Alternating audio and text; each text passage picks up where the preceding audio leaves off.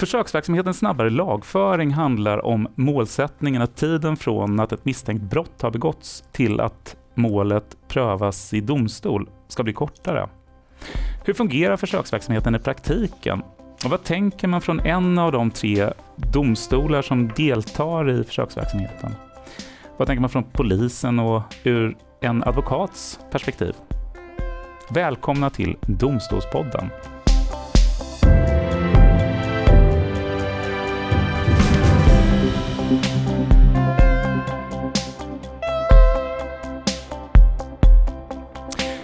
Och jag säger varmt välkommen Lena Egelin, domare och chef på Solna tingsrätt. Tack för det. Ja, och kul att du ville komma, komma med i podden och prata om, eh, om snabbare lagföring. Självklart. Ja, det gläder mig. Ulrika Borg, advokat på KRIM advokater. Mm. Jättevälkommen till Domstolspodden. Tack så mycket. Ja, kul att du tog dig till Torsgatan för att prata om snabbare lagföring också. Det var nära kontoret. Det var nära kontoret. Mm. Det var liksom pragmatiska skäl mm, från ja. början. Ja, det är bra. det är bra. Jörgen Nilsson, sektionschef på Polismyndigheten och projektledare för stämmer. snabbare lagföring. Det stämmer. Ja, det stämmer. Ja. Bra. Jättekul att du ville komma Tack. och prata om ett ämne som jag antar ligger dig ganska varmt om hjärtat också. Ja, det var högst aktuellt kan man säga. Det är högst aktuellt. De senaste två åren. Och lär väl vara det ett tag framöver också. Ja, förhoppningsvis. Precis. Och Christopher Cameron, verksamhetsutvecklare på Solna tingsrätt, alltså där Lena är chef. Ja. Välkommen till Domstolspodden. Tack så mycket. Ja, jättekul. Ämnet för dagen, försöksverksamheten snabbare lagföring. Vad, vad är det vi ska prata om? Vad är, vad är det det här handlar om i praktiken? Jörgen, vill du, vill du börja för lyssnarna och förklara vad, vad det är vi ska sätta tänderna i? Ja, du, du berörde ju lite grann det i ditt, ditt mm. intro, mm. Eh, vad det här är för någonting. Och det är ju då ett, eh, i grunden ett regeringsuppdrag till eh, rättskedjan, mm. rättsvårdande myndigheter som det heter så fint. Eh, om att eh, ja, i, gemensamt titta på, på handläggningen av enkla brott. Mm. Liksom, kan man säga den absoluta bulken av våra ärenden egentligen. Mm. Eh, för att eh, gemensamt hitta då en, ett, ett sätt att få en, en snabb lagföring av de här ärendena eh, mm. genom rättskedjan. Om man skulle börja med någon typ av exempel, för det talar om enklare brott och sen lagföring som kanske inte är vardagsmat för alla heller. Nej, vi, pr- vi pratade om vi pratade i, i, i våra termer så mm. max ja, tre år i straffskalan mm. och, men vi pratar om enkla brott så, så är det, det är ju trafikbrott, mm. det är eh, ringa stöld, mm. eh, enkla narkotikabrott och så vidare. Det är det väl den eh, enklaste, lättaste sättet att beskriva det på. Eh, Och, och, och som vi ser på det, eller som våra F U-ledare ser på det, så eh, handlar det ju om ärenden där man, där man ganska snabbt kan se så att säga, eh, vad som återstår i ärendet, och man kan göra en beräkning ungefär hur lång tid det här tar att handlägga. Mm. Eh, det är väl ungefär så som de brukar se på det. Eh, men om man tittar på konkret ska beskriva vad det här innebär för, för polisen, så är det ju att vi Eh, vi poliser i yttre tjänst, de jobbar liksom med ja, rätt saker, med rätt saker på plats. Mm. Eh, man har kontakt med en förundersökningsledare på telefon mm. som coachar dem i den här hanteringen. Eh, och eh, sen har vi då kopplat till det här i, i den här myndighetssamverkan, så har vi ett återkopplingssystem helt enkelt. Mm. Där vi också får ett, en återkoppling till de här poliserna. Eh, så att de ser vad som händer med det här arbetet som de har lagt ner. Mm. Man får en del av domen, man får reda på vad det blev för böter och så vidare. Eh, och det är just det där, sådana saker som kan ske på plats då, till exempel i vissa ärenden och vissa förutsättningar. Och om vi tar ett exempel, vi tar, ja. vi tar ett av dem. Eh, vi kan ta en ringa stöld för att börja i ett, ett konkret ärende. Ja, ja. Och i ett sånt, i ett sånt ärende då, till mm. exempel, när man kommer dit på plats och mm. så vidare och, och gör de utredningsåtgärder som, som görs i ett sånt ärende, man håller förhör och, och, och de delarna, så, eh, så har vi nu i och med den här nya lagstiftningen som vi fått tillgång till möjlighet att utfärda böter helt enkelt på plats. Mm. Fullmakter då, som vi säger. Eh, och den möjligheten har vi inte haft tidigare. Så alltså det är ett sätt i det här att man har sett de möjligheter att skjuta fram liksom ett mandat lite tidigare i möjligheter tidigare i rättskedjan helt enkelt, för att få en, ja, det som ändå skulle hända några steg senare tidigare i skedet. Mm. Um, Och, eh, så, det, så det är en del. Eh, sen har vi också fått möjlighet till en ny delgivningsform som heter tillgänglighetsdelgivning. Eh, I de ärendena där vi ser att det här kan bli då fråga om en, om en, en rättegång i slutändan. Eh, och eh, i, i, om man ska beskriva det med ord vad det innebär utan att använda för mycket liksom, facktermer och så vidare, så handlar det lite grann om att för att eh, polisen på plats i det här mötet med den här misstänkte eh, förklarar liksom vad som blir gången framöver i ärendet. Man säger, man liksom, utifrån vad ärendet innehåller och vad som har framkommit, så ser man att eh, det här ärendet kommer vara klart inom den här tiden, och då kan man också meddela att eh, nästkommande vecka så finns det här ärendet att ta del av på, på Solna tingsrätt till exempel. Mm. Och då vet vederbörande det. Eh, och sen också kan man också eh, berätta att och veckan därpå, den här dagen, så kommer det också hållas en huvudförhandling. Och då är vi framme i eh, Lena och Christopher, eran, eran verksamhet. För det är utifrån det som Jörgen börjar prata om här, hur det kan gå till på fältet eh, när ett misstänkt brott har begåtts. Domstolen, hur ser det ut när ni kopplas in, och vad är det? Vad är det som händer här? Vad är det som har förändrats i, det, i försöksverksamheten med snabbare lagföring? Mm. Den stora skillnaden för oss, det är ju just att polisen redan på plats vid, vid gärningstillfället kan mm. boka en tid för, för huvudförhandling mm. som är förutbestämd sedan, sedan tidigare. Eh, och vi också har bokat tider, har tillgängliga tider, planerat en tid framöver. Ni har blockat i almanackan. Ja, men precis. Ja. Enkelt uttryck, ja, så är det blockat ja. i kalendern. Ja, ja. Eh, så att vi, sen när vi då får in eh, handlingar från, från åklagaren, så, mm. så kan vi använda oss av den här delgivningsformen som, som Jörgen nämnde också, tillgänglighetsdelgivning, mm. eh, vilket då innebär att vi tillgängliggör handlingarna på, på domstolen ungefär mm. en vecka innan, innan förhandling, eh, och sen, sen skickar vi givetvis ut handlingarna också till, till den tilltalade, men vi behöver inte invänta någon bekräftelse eller på en, ytterligare en delgivning från, från den tilltalade, utan man är Man är delgiven, man har tagit del av handlingarna. Och redan här tänker jag, eh, delgivningsbegreppet. Kan man översätta det till mm, enkel svenska? Bekräfta mottagande. Bekräfta mottagande. Och egentligen är det ju en ganska gammaldags konstruktion. Mm. Det vill säga, vi, det finns regler som visar där domstolen kan luta sig tillbaka och säga att nej, men nu har vi gjort det vi ska, så att till exempel Christopher vet att han ska komma till domstolen. Mm. Och det finns ju en mängd sådana olika sätt att göra det på. Det vanligaste har ju varit att man har skickat ut ett papper och så följer det med ett kvitto. Så skickar du tillbaka ditt kvitto där det står att jag har fått de här pappren, så jag vet det. Då är du delgiven. Sen finns det olika konstruktioner av det här som, som ja, kanske har kommit fram genom åren. För alla människor vill inte skicka tillbaka det där kvittot, utan då får vi jaga dem lite grann. Mm. Och då kan man jaga dem med en stämningsman som de flesta känner till. De finns i alla fall i amerikanska filmer. Ja, det var då blir det något helt obekant. Nej, de kommer att knacka på och sådär. Ja. Och om inte det funkar så kan man skicka polisen också mm. hem till någon för att jaga fatt på den här personen. Och få, antingen så skriver de på då, eller så säger polismannen så här i något intyg att jag har lämnat det här pappret till den här personen. Så finns det ett annat sätt som vi har använt också i sådana här enkla mål tidigare, där vi skickar ut ett kuvert, vi skickar ut ett brev till personen, så skickar vi ut ett brev till efter två dagar. Och eh, om de inte kommer tillbaka då, så då liksom antar vi att de har fått de här pappren. Mm. Och det har väl funkat ganska bra ända tills nu kanske, när någon ringde till mig och sa, menar nu att ni har skickat det på posten? Mm. Och så litar de inte på posten längre. Man kunde ja, det, ju göra det för. liksom in i samhällsutveckling på, ja. på, och, och då på kan man ju, ett intressant sätt. Där, och då, då kan man ju reflektera över det här. Uh, om man tänker till skillnad på snabbare lagföring, där vi har fått en annan form av delgivning. Att, mm. att det där förenkla delgivning, ja hur bra är det där egentligen? Alltså jag, kan, jag har rätt att säga så här, att jag vet att Christopher har fått det här, mm. fast det kanske han inte har. Mm. För det kan jag ju många gånger tro att det kanske de inte har faktiskt. Mm. Posten kanske går till någon kompis som inte skickar tillbaka den eller mm. sådär. Så att, men i det här fallet så då kan man säga, har vi gått ännu längre här då? Ja, det har vi ju. Då har vi ju lagt ansvaret på den här personen istället. Mm. Att du får ta ansvar för att eh, ta reda på vad som händer i ditt mål. Mm. Och det kan ju kännas lite grymt sådär. Men, men å andra sidan så tror jag att man frågar där polisen, du får rätta mig om jag har fel Jörgen, att om du vill ha det här hem till dig, vill du ha det på e-post eller vill du ha det i ett vanligt brev? Mm. Och då säger vi de flesta e-post. Och då gör vi ju så från domstolen att vi skickar det på e-post. Så att det är ju väldigt få personer som kommer till domstolen och frågar, har, finns det några handlingar till mig här?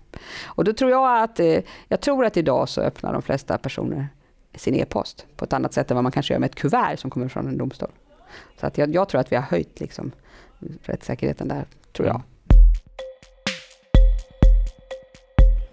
Uh, Ulrika, advokatperspektiv på det som uh, uh, Jörgen och Christopher och Lena har börjat tala om när vi pratar om snabbspåret. Vad tänker du kring, kring de här frågorna? Alltså, saken är ju den att egentligen kan jag inte tänka så särskilt mycket mer än det som advokatsamfundet tänkte när man lämnade remissvaren på det här. Och skälet till det, det är att jag bara haft ett endaste mål. Och vad okay. jag gjorde, det var att jag gick ut. Det finns någonting som heter Stockholms försvararkollegium mm. där vi är en, de aktiva försvarsadvokaterna. Så jag gick ut med en fråga och bad om att mina kollegor skulle säga hur många mål har de hanterat i snabbspåret? Mm. Vad har deras klienter haft för uppfattning? Och vad har de själva som försvarare haft för uppfattning? Och då fick jag två svar. Du fick två svar, ja. Och det är jättemånga som är med i det här. Mm. Och det ena svaret, det var ju från en advokat som hade varit med i remissomgången. Mm. Som inte hade haft några sådana mål men tyckt till i remissen från samfundet. Mm. Och det andra var en advokat som berättade att han hade haft ett sådant mål. Mm. Och då var han privat försvarare till en klient som han kände sedan lång tid tillbaka. Mm.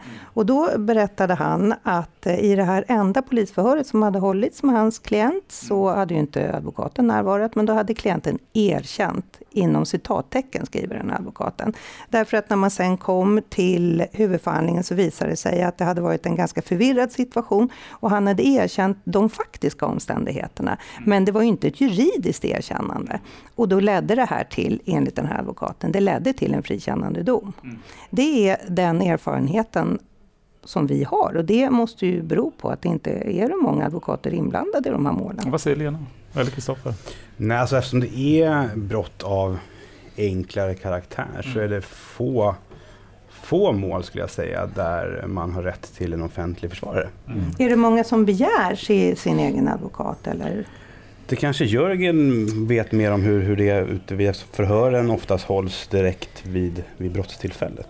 Ja, men det är ju som du säger, alltså att eh, oftast det vanligaste är ju att förhör hålls på plats och så vidare. Men sen kunde vi ju se, nu har ju, nu har ju försöksverksamheten vuxit en del vid, från och med årsskiftet när vi har hela vårt polisområde in i det. Men eh, under det här första året när det har varit tre lokalpolisområden som heter som varit inblandade så kan man väl säga så att de här fallen där man har eh, så att säga, inte velat uttala sig på, på plats utan har eh, att man vill liksom ha ett förhör med, sina, med en advokat och sådär. Då, då erbjuder vi ett, ett, sånt, ett sånt förhör helt enkelt. Då har vi för, även där ett, ett system för det. Alltså, men, då är du men trillar man på ur då snabbspåret eller är man, är nej, man fortfarande utan, inne i det? Nej, man är fortfarande inne i det mm. eh, på ett sånt sätt att då får man komma på, då erbjuds man en förhörstid och så vidare. Så får man ta med sig sin försvarare. Så, så som dit, givetvis har eh, all tid ja. Att komma i övermorgon när man sitter i huvudförhandlingen. Ja, men det är inte, det men det är inte så, så tajt eh, pratar vi inte liksom, utan här pratar vi någon vecka. Det var ju det som ja. Just framkom i remissvaren eh, från samfundet att våra kalendrar ser ju oftast väldigt, väldigt mycket två veckor. Sen är det inte så mycket, för det packas på hela tiden. Och när man får in ett sådant uppdrag så är ju problemet om man är en, en klient som man har en relation till och klienten har ett förtroende för en och säger jag vill att min advokat ska vara med och ringer då polisen eller kallar den till ett förhör i övermorgon. Det är jättebra att allting går snabbt, men det är inte sannolikt att man kan medverka vid ett sådant förhör. Och heller inte sannolikt att man, eller sannolikt, det vet man ju aldrig. Men ofta så är ju kalendern väldigt packad om man ska upp i en huvudförhandling. Och då måste man säga till sin klient, tyvärr måste bli en annan advokat. Och det kan ju rucka klienternas förtroende för rättssystemet också. Det är jättebra att det går fort, men jag tappar efter tre fotfäste här därför att jag har inte den advokaten som jag är van att förlita mig på. Och vi är redan inne i frågor som handlar om, om delar som man kan se eh, möjligen Vad kan, vad kan göras annorlunda eller vad kan man ta hänsyn till? Men jag tänker, om vi håller kvar just kring eh, försöksverksamheten så som den har sett ut fram till nu. Eh, när det gäller nyttor eller effekter, jag tänker att det, det, det som är intressant i det här är eh, för de som är tilltalade eller de som är målsäganden i de mål som har varit aktuella. Lena, ur domarperspektiv, ser du några Ser du några direkta... Ja, det, det jag minns från de tillfällen som jag har haft det här, det är ju att dels känns det ju som att personerna ha, verkligen har minnesbilder kvar. Mm. Det är ju... Ur vårt perspektiv är det ju massmål och kanske även en del vittnen som är butikskontrollanter mm. på stora varuhus som ju har sådana här ringa stölder som mm. de bevittnar varenda dag. Och det är klart att som domare när man sitter i ett sådant mål och det har gått sex månader så har jag kanske känslan av att de faktiskt inte minns. Nej, och nej. Det kan de inte göra utan de har ju läst på i sina handlingar. Här var det någon person som man känner, han kommer ihåg det här. Jag kommer ihåg det. Det var ju han, killen i röd jacka för två veckor sedan eller tre veckor sedan. Mm. Och det känns ju tillfredsställande. För vi vet ju att varje gång som du tänker på en sak så gör ditt minne om det. Mm. Det är, är det någon skillnad här när vi pratar om, för här är det, här är det mängdmål, här ja. är det enklare brott. Om man jämför minnesbilderna i samband med ett enklare brott eller i samband med ett grövre brott, är det, har det någon betydelse för hur... Nu är ju inte jag minnesforskare förstås. Nej, för det. Men, men å andra sidan så jobbar vi ju jättemycket med folks minnen. Ja, ja. Och eh, minnet är ju inte särskilt bra hos oss människor, det vet vi ju. Eh, det, det är ju troligen på det sättet att du kommer ihåg en traumatisk händelse mycket, mycket mer eller på ett annat sätt än vad du kommer ihåg en Något, någonting som för dig är en vardagshändelse. Mm. Och just den här typen av mål är det ju många vittnen som det är vardagshändelse för. Mm. Och då tror jag att det är bra. Å andra sidan om det är ett vittne där det inte är en vardagshändelse så är det ju samma sak att det är lättare att komma ihåg. Det är också, tror jag, skönt att få det här avklarat. Att du får gå till domstolen och vittna. Kanske mer villig att komma dit än vad du hade varit om det hade tagit sex månader. Tror jag också för den tilltalades del. Ja. För att ibland har man ju mål som inte är av den här grövsta kalibern. Ja. Och då är det ju, träffar man sin klient på kontoret. Och nu pratar vi inte snabbspåret utan mm. mer om hur det känns. Ja, ja. Som kanske är, har gått två och ett halvt år. Ja. Sen ja. det där olaga hotet och, ja. och, och no, någonting lite övrigt. Och så har de, beskriver de hur de har haft ångest under mm. hela den här tiden. Varenda gång brevbäraren kommer. Ja. Och det rasslar till i brevlådan. Därför att man hyser en from förhoppning om att det inte händer någonting med det här. Att det här bara kommer glömmas. Och, och man vill heller inte söka upp polis, åklagare eller domstol. Men man har haft jätteångest för en, en, i, i vår värld inte så himla allvarligt brott. Och kanske inte någon allvarlig påföljd. Och de... personerna tror jag skulle ha mått jättebra av att få en snabb prövning. Mm.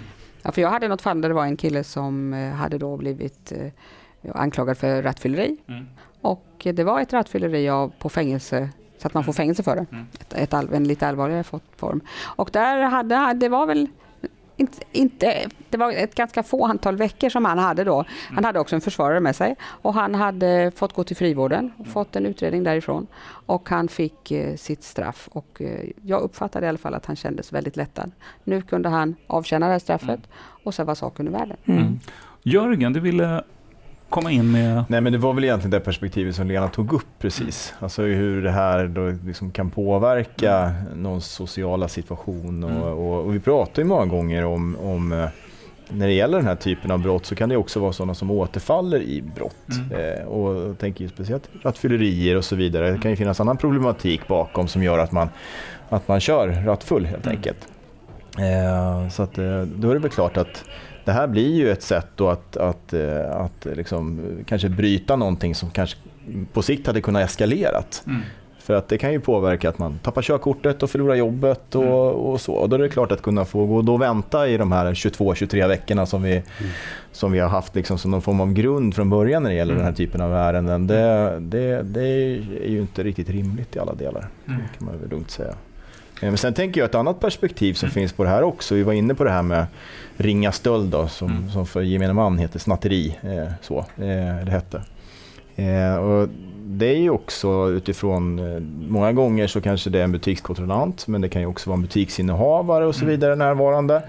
Och att man då på plats så att säga, får, får ta del av att ärendet i stort sett görs klart där. Eh, och att man även kanske också då förmedlar en bot till den här eh, misstänkte. Eh, som kanske också är någon som har varit ett problem där tidigare, så det är också en ganska tydlig signal till samhället, i det här fallet då anmälaren eller målsägaren, hur man ska se det då, att, att det faktiskt händer någonting med, med det här ärendet. Mm. Men där är ju också baksidan då, att eh, om man är på Åhléns city och så har man eh, tagit någonting och sen har man kanske faktiskt inte riktigt begripit om det är så att man får passera genom olika kassaspärrar och avdelningar och sen så grips man.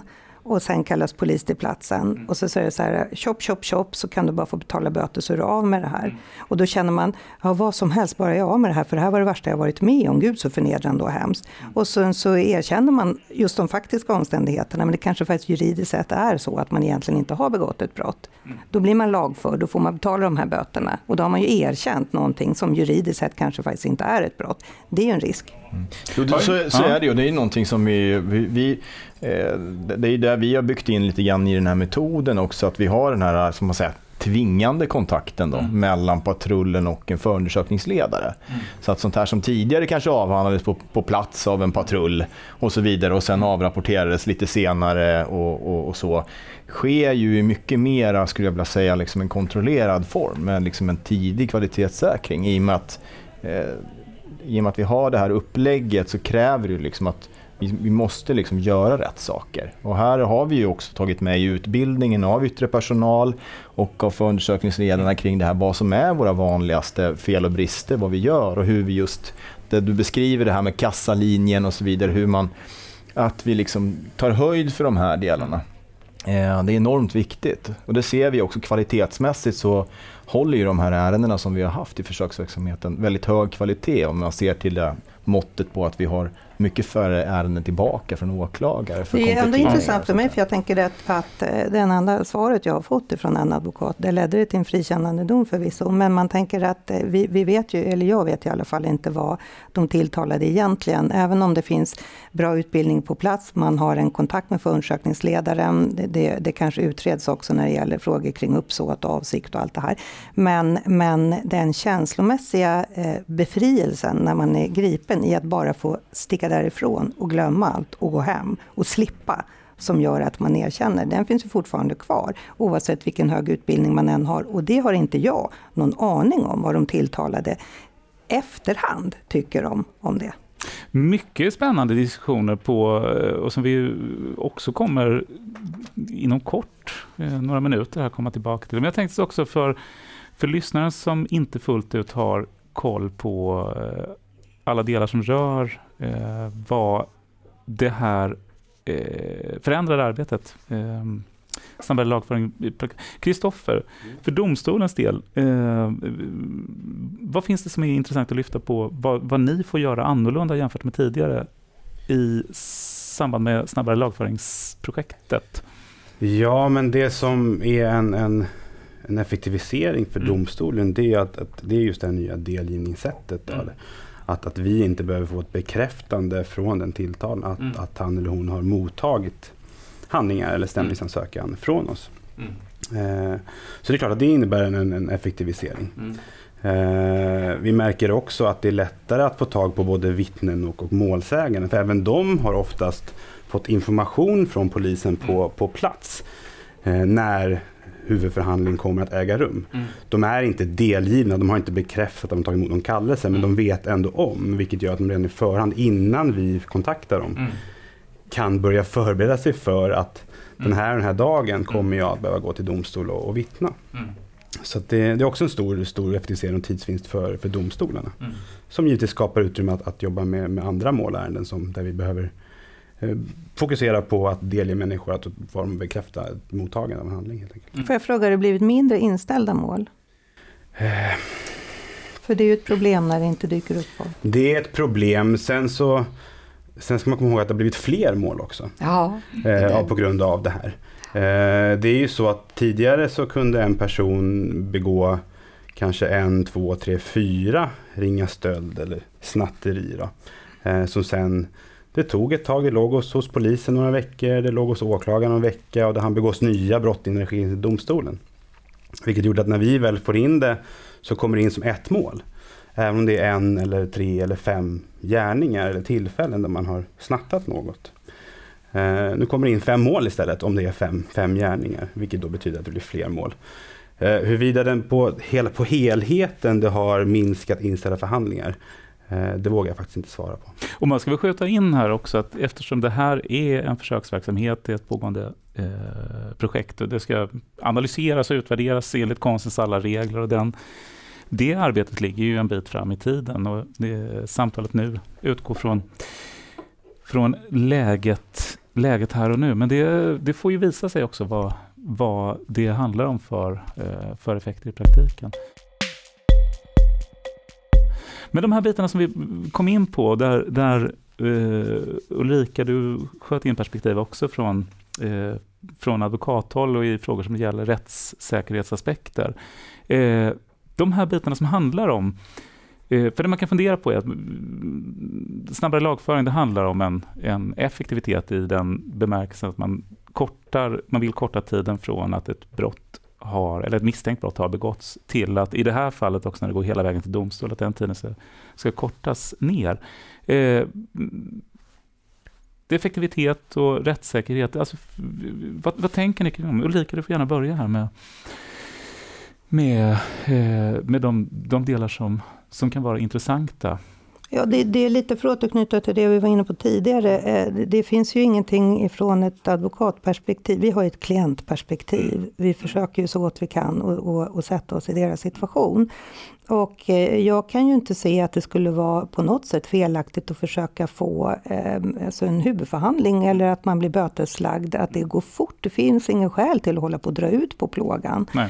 Men, men problemet blir ju det här lite kring att få, kan man få en advokat, har man koll på läget, har man erkänt saker som kanske egentligen inte är riktigt juridiskt erkända. Mm. Och känner man just att man vill bli av med saken och, och accepterar, då hamnar man i belastningsregistret. Kanske egentligen ska man inte hamna där, och det kan få enorma konsekvenser för en ung människa till exempel att hamna i belastningsregistret som inte har något arbete eller ska söka arbete.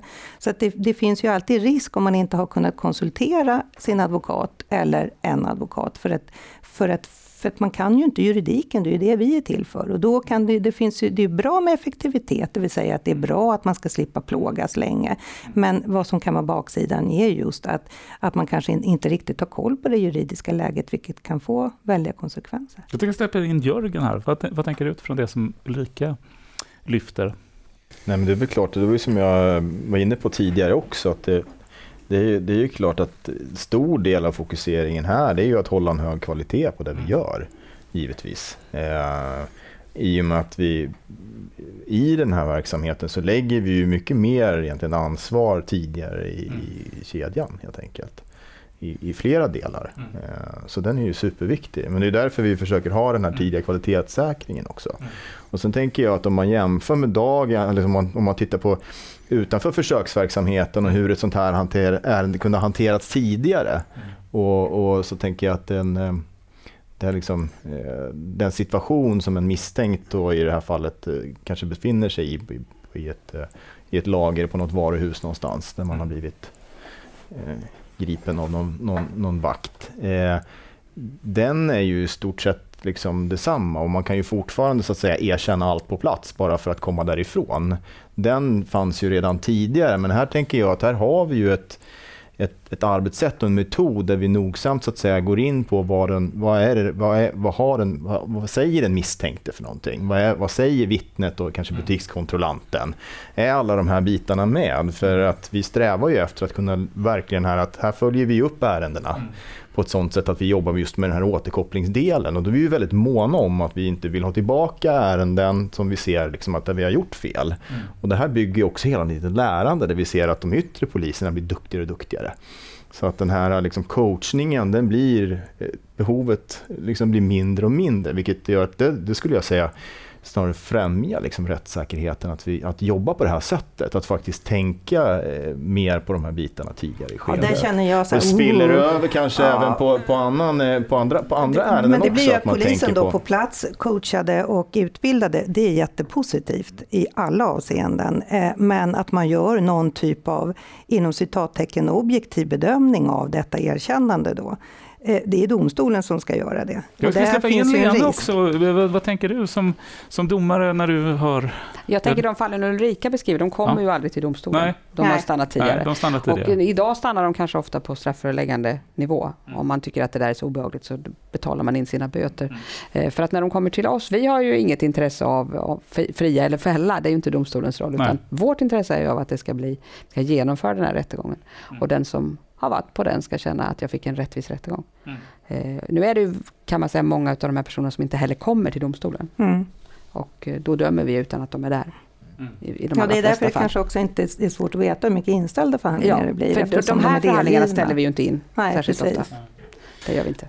En aspekt som jag funderar på också, när det gäller försöksverksamheten snabbare lagföring så bygger den, eh, den bygger ju på en, en eh, samverkan ja. myndigheter emellan.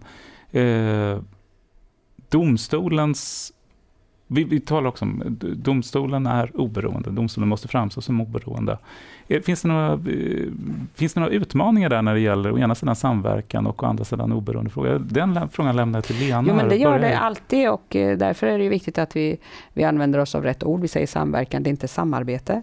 Eh, och vi försöker alltid att, att ta med advokater och där är svårigheten att advokater är inte ordnade i, i något, ni är inte, jobbar inte tillsammans som Ulrika säger utan mm. ni, ni har olika nätverk som vi kan använda oss av. Så att där blir det ju myndigheterna som får det här regeringsuppdraget och som då samverkar och det, det känns ju som att vi gör det på ett, vi diskuterar ju aldrig på ett möte hur vi ska få någon fälld, det handlar ju aldrig om det och det är ju viktigt att komma ihåg för det skulle ja. man ju kunna tänka sig att där sitter de och, och försöker få människor fällda för brott. Det handlar ju om arbetsmetoder, att få så bra underlag som möjligt för att få igång den här processen så att den ska rulla och där är det ju många fler myndigheter, det är ju viktigt att säga här, mm. än bara polisen och domstolen utan det är ju Rättsmedicinalverket och åklagarna och fler med det mm. som ingår i den här kedjan. Och jag tänkte kanske från början att det är väl inte så besvärligt det där. Eh, domstolen, eh, vad gör det för, vi behöver bara ha någon dag att vi kan ha rättegångar. Men det är, så enkelt är det inte och det tycker jag man ska framhålla i det här projektet att det, det kräver väldigt mycket samverkan. Mm. Och för det är många små frågor som ska lösas, många praktiska kan du, bekymmer. Kan inte du och Christopher och, och, och Jörgen också, när, när vi pratar om samverkan, så man förstår också vad är det i praktiken det handlar om när vi pratar om samverkansfrågor, både er emellan och som du säger med Rättsmedicinalverket och så vidare. Men dels så har ju både Solna tingsrätt och Attuna tingsrätt hjälpt till att eh, vid polisens utbildningar förklara och visa hur, hur jobbar domstolen när det kommer in en begäran om, om framställan och offentlig försvarare, alltså när, när misstänkt har begärt en advokat helt enkelt. Vad är det vi tittar på, hur jobbar vi, hur ska vi säkerställa att, att vi ger så snabb återkoppling till, till polisen som möjligt när vi har fattat beslut i den frågan. Också en fråga som, har, som vi diskuterar dagligen och senast på ett möte som jag hade här på, på förmiddagen, det är ju bokningen av de här huvudförhandlingarna eller bokningen av rättegången. Mm. Eh, där är mycket praktiskt som ska lösas. Eh, vi har inga gemensamma I T-system utan vi... Vi får prata med varandra, hur många tider kan vi boka? Kommer alla, alla förhandlingar som bokas, kommer de bli av? Mm. Eh, det vet vi inte. Och vart, vart, ligger, vart ligger medeltalet ungefär? Hur många förhandlingar kan vi utgå från kommer, kommer kunna bokas? Och sådär. Mm. Så det är mycket praktiskt. Eh, mycket praktiska frågor också kring, kring återkoppling och det var Jörgen inne på också. Mm. Eh, att för att för pol- poliserna som gör det här ingripandet på, på gatan är det väldigt viktigt att få veta hur gick det sen då? Mm. Varför är det så viktigt? Varför är det så viktigt? Jörgen? Nej, men alltså jag, jag, jag tänker så här att eh, alla som är inblandade i, i, i, i en sån här händelse, liksom ett brott och det har hänt någonting och, och man påverkas på olika sätt. Och det, jag tror att alla som är inblandade vill ha ett avslut på något sätt. Eh, och eh, så är det ju givetvis också för poliser, för man undrar ibland vad hände, vad som hände med den där killen eller mm. en eller vad det nu var för någonting. Det kan finnas massa olika aspekter i det där. Eh, och ibland är man ju själv också kanske, har man kanske själv blivit, i samband med ett ingripande blivit utsatt för något, något, mm. något brott. Eh, så att det kan finnas många olika aspekter, men eh, det är mycket det. Och sen också det här att eh, man, man, man ser ju också det som ett lärande. Man vill bli, man blir, vill bli bättre på, på det man gör i sitt jobb. Och då vill man gärna se vad slutprodukten blev, om man får använda den, det uttrycket. Jo, men det får man göra ja. i Domstolspodden. Ja. Ja. nej, men, eh, nej, men enkelt så. Ja. Um, ja. Det är, man behöver inte göra det egentligen mer. Mm. Och det, det kan man väl säga, jag har ju brunnit för de här frågorna sedan nittiotalet och vi har försökt många gånger att göra sådana här projekt med snabbare lagföring. Och jag var lite skeptisk till en början, för vi har ju försökt så många gånger och inte lyckats med detta. Men jag tror att tekniken hjälper oss där, att, att polisen också får en återkoppling. Det blir roligare att göra ett jobb om man vet hur gick det. Vad, ledde, vad var min roll i det här och vad blev det för någonting och hur blev produkten? Och då blir jag nyfiken, Lena, för när du säger så att du har brunnit för de här frågorna och har sedan nittiotalet mm. velat. Va, va, vad är det ur ditt domarperspektiv som är, som är viktigt just med eh, det som nu kopplar till snabbare lagföring? Vad är poängen? Ja, det är väl att använda statens resurser på bästa sätt. Men man kan ju tänka så här att, att om det vore så här att det tar tjugotvå veckor säger vi och så sitter någon och funderar på det här tjugotvå mm. veckor och då kanske vi är väldigt genomtänkt. Så är det ju inte. Utan de där tjugotvå veckorna så kanske det är tjugo av dem där det ligger bara i en hylla. Mm. Plus att det har gått då från olika människor som har tittat på samma sak flera gånger. Och då har man tagit massa resurser som man kan använda till någonting annat. Det finns ju massor av jobb som vi vill ägna oss åt och vi vill inte att, att det ska ta jättelång tid och det är ju den där väntetiden som är. Plus att vi också vill, eller jag vill, att alla i den här kedjan ska kunna göra sitt bästa. Och det tror jag att man gör om man får veta vad, det är, vad är min roll, vad är det jag gör, vad är det för, för betydelse. Förr kunde vi inte skicka några e-postmeddelanden till den som hade gjort ett ingripande eller till en åklagare eller vad, vad det nu var. Det var väldigt omständigt och det gick överhuvudtaget inte att nå, kan jag säga, utredande polis. Men idag är det ju väldigt smidigt. Mm. Ulrika, utifrån... Jag tänkte f- fråga, eller ja. Det fanns ju farhågor från samfundet när det gällde eh, Rättsmedicinalverket. Eh, att det skulle kunna vara så att snabbspårspersonerna gick före i kön om man jämför med de som sitter frihetsberövade. Vet ni hur det har gått med det? Nej, nej, alltså som sagt, de är ju, de är ju uppmärkta de här ärendena utifrån att det är så att säga snabbare lagföring helt enkelt. Och det, men det handlar ju mycket om för att kunna mäta eh, tiden. Eh, så. Eh, det finns ju en aspekt däremot, och inte att de konkurrerar ut liksom grövre brott på det sättet, men det finns ju givetvis en aspekt i en, i en framtida hantering kring det här med, med, med volymer och som du säger att det blir liksom fler ärenden och så. Den finns ju med där. Men vi har ju även då N F C då, som en del av polisen som också analyserar. Nationellt forensiskt center. Men de, de känns, det, ja. det, det, på något sätt känns inte ja. N F C kompatibelt med någon typ av snabb.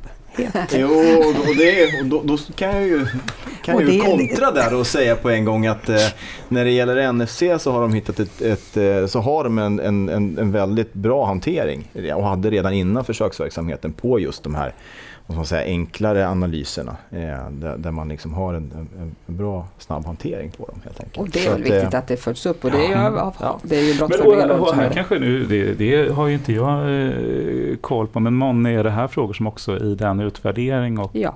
genomlysning av försöksverksamheten som kommer att, kommer att tas upp. Antar jag flera ja, olika jag. Är, dimensioner. Brottsförebyggande rådet ja. är ju där och de hjälper oss med den här. Ja. De har ju det uppdraget att följa upp detta och tittar ja. ju särskilt säkert på den frågan. Ja. Men det är jag klart tänker att... mig, jag skulle säga att de inte riktigt de är inte med i samma del som snabbhet på N F C. Det här är ju ett oerhört problem. Ja, de det. jobbar som jag kan inte ens uttrycka det i ord och de har extremt svårt att eh, hantera alla de här ärendena som kommer in. Just nu är det väldigt, väldigt långa väntetider och jag beklagar de människorna som faktiskt jobbar där att de inte har fått mer resurser. Man hoppas ju att det kanske leder till, en, det har man ju tittat på bakåt, men att det kanske leder till det om man nu kommer att genomföra det här permanent, att man också tittar på Rättsmedicinalverket och N F C. Att det behövs det resurser. Mm. Och jag tänker det var en bra övergång här eh, till ett eh, lite framåtblickande också utifrån där vi står nu. Vi står, eh, vi, ni står i en, eh, i en försöksverksamhet om, som pågår, som ska utvärderas. Men, och den analysen får man ju se när den, eh, vad den säger. Men, men utifrån era erfarenheter och tankar kring, eh, kring arbetet med, eh, med snabbspårsverksamheten. Vad, eh, vad, vad tänker ni kring det här? Vad, eh, spontana reflektioner utifrån nuläget? Lena? Att det är jättebra. Varför? Där, ja, för att det känns som att eh, det är bra för alla som deltar i detta. Att det går snabbare och vi har, på domstolen har vi ju inga, inga större bekymmer. Vi kan öppna upp eh, fler dagar där det kan komma in mål. Jag tror att alla har någonting att vinna på detta. Jörgen? Eh, nej men vi, är, vi är väldigt positiva så här långt utifrån det vi kan se. Eh, och sen hade vi ju en diskussion tidigare här kring det här med eh, resultat och effekter, hur att mäta och, mm. och så vidare. Och där kommer vi att få mera liksom, kring, eh, utifrån Brås utvärdering mm. i den delen. Men det vi kan se så, så, så har det en, en, en, en, en positiv effekt på, på den verksamheten som vi bedriver och just att eh, och att vi tittar på hela kedjan. Och det ska jag väl ta upp egentligen när vi pratar om det här R M V och N F C och så vidare, att det, det är ju uppbyggt på det här sättet att vi faktiskt har fått nu ett, ett perspektiv på hela rättskedjan. Där det är så att alla de här länkarna är viktiga för att det här ska fungera. Eh, så att det, och, och det är ju en skön känsla också som jag känner att vi har fått lite grann också bland, bland vår personal. Just det här att man, man tänker några steg längre. Vad gör jag här på plats och hur påverkar det eh, vidare hantering och så vidare. Eh, det... mm. Ulrika? Ja, så jag har, känner ju att jag inte så jättemycket att bidra med mer än att alltid sitta som någon irriterande fästing här i bakhuvudet på, på alla människor när det gäller rättssäkerhetsfrågor. Ja, ja. Och, och så länge man har med det, vilket det finns ju och, och man har ju den aspekten med. Mm. Så jag kan ju inte säga att det, att det är något problem med att det går fort. Vad som ska bli intressant med, med Brås rapport, det är ju att se hur de tilltalade Mm. tycker att de har kommit till tals, för att det sitter jag ju som egentligen är de som företräder dem helt utan information om, eftersom jag då bara har känt till två ärenden. Ja, och vi pratar ju inte heller med, med de tilltalade, så om de inte ringer spontant. Nej, säger Nej men precis. Och Christopher? Nej, men jag tycker att det finns eh, tydliga positiva effekter för, för samhället som stort, för, för rättskedjan och för den enskilde. Det fallet som Lena berättar om här, någon som var väldigt glad och, och kunde, kunde ta sin, sin dom och ta den påföljden, det straffet, och sen faktiskt gå vidare och inte sitta och vänta de här tjugotvå till tjugotre veckorna. En av de absolut snabbaste registreringar vi har från, från gärning eh, till, till dom, på Solna tingsrätt i alla fall, det är elva dagar. Mm. Inom ramen för den här eh, försöksverksamheten. Vad rör det för typ av brott då? Eh, ringa stöld, snapperi. Ja. Yes. Eh, och visst, allt går inte så fort, men jag tror att det finns ett väldigt mervärde för den enskilde eh, och för hela rättskedjan. Sen är det också så att jag ser att det finns en, att den ökade samverkan som, som det här leder till. Det är nödvändigt för oss på domstolen att prata med polisen, att prata med åklagaren, att prata med frivården och kriminalvården kring olika frågor. Eh, så ger det också en, en, en ökad förståelse för varandras roll. Det ger en ökad samverkan som man kan använda inom andra områden också. Kontaktvägarna oss emellan har på något sätt förkortats. Jag kan ringa upp en, en åklagare som i och för sig jobbar mycket med, med eh, just med, med snabbare lagföring, men någon annan fråga, och blir hänvisad till rätt person på, på myndigheten. Så det är också ett otroligt mervärde av, av det här. Så är den jättevälkomna också att ringa till oss. Det gör vi. Ja, det ska vi komma ihåg. Men man skulle ju kunna hoppas att man kan tänka så ja. på, som person att, att jag vill inte bara erkänna det här, för att om jag, även om jag inte gör det så, så tar det inte en evighet innan den där rättegången blir. Mm. Att man kan tänka så. Bra avrundning i de, de frågorna också. Och som sagt, eh, framtiden är... Eh, Vad ska man säga? Framtiden är oskriven. Ja. Joe Strummer-citat där. The future is unwritten. Fick vi in lite populärkultur också i Domstolspodden. Det var kanske första gången och sista månne. Men eh, Domstolspodden på temat snabbare lagföring har kommit till sitt slut idag. Eh, Jag skulle vilja säga jättestort tack för att du ville vara med i Domstolspodden, Jörgen Nilsson, polisen. Tack så mycket för att komma hit. Ja, väldigt kul. Christopher Cameron, verksamhetsutvecklare Solna tingsrätt. Tack för att du var med i Domstolspodden. Tack själv. Ja. Ulrika Borg, advokat, KRIM advokater. Jättetack för att du kom till Domstolspodden. Ja, det var spännande att få sitta här och, och höra lite mer kanske om det här snabbspåret faktiskt. Ja, och det, det var inte bara så att du, hör, att du satt och lyssnade. Du har, det har varit jättekul att höra, höra de perspektiv som du har lyft här också. Väldigt bra. Och Lena Egelin, Solna tingsrätt domare och domstolschef. Tack för att du kom och var med i Domstolspodden och pratade om snabbare lagföring. Tack för att jag fick vara med. Med det sagt så säger Domstolspodden tack för idag. Och till er lyssnare som har tankar, funderingar, synpunkter och vill komma i kontakt med oss i redaktionen, så får ni jättegärna göra det. Ni kan antingen gå in på Domstolspoddens Facebook-sida. Sök på Domstolspodden på Facebook så kommer ni rätt. Eller gå den gamla vanliga vägen via e-post, och då kan ni mejla domstolspodden snabel-a dom punkt se. På återhörande.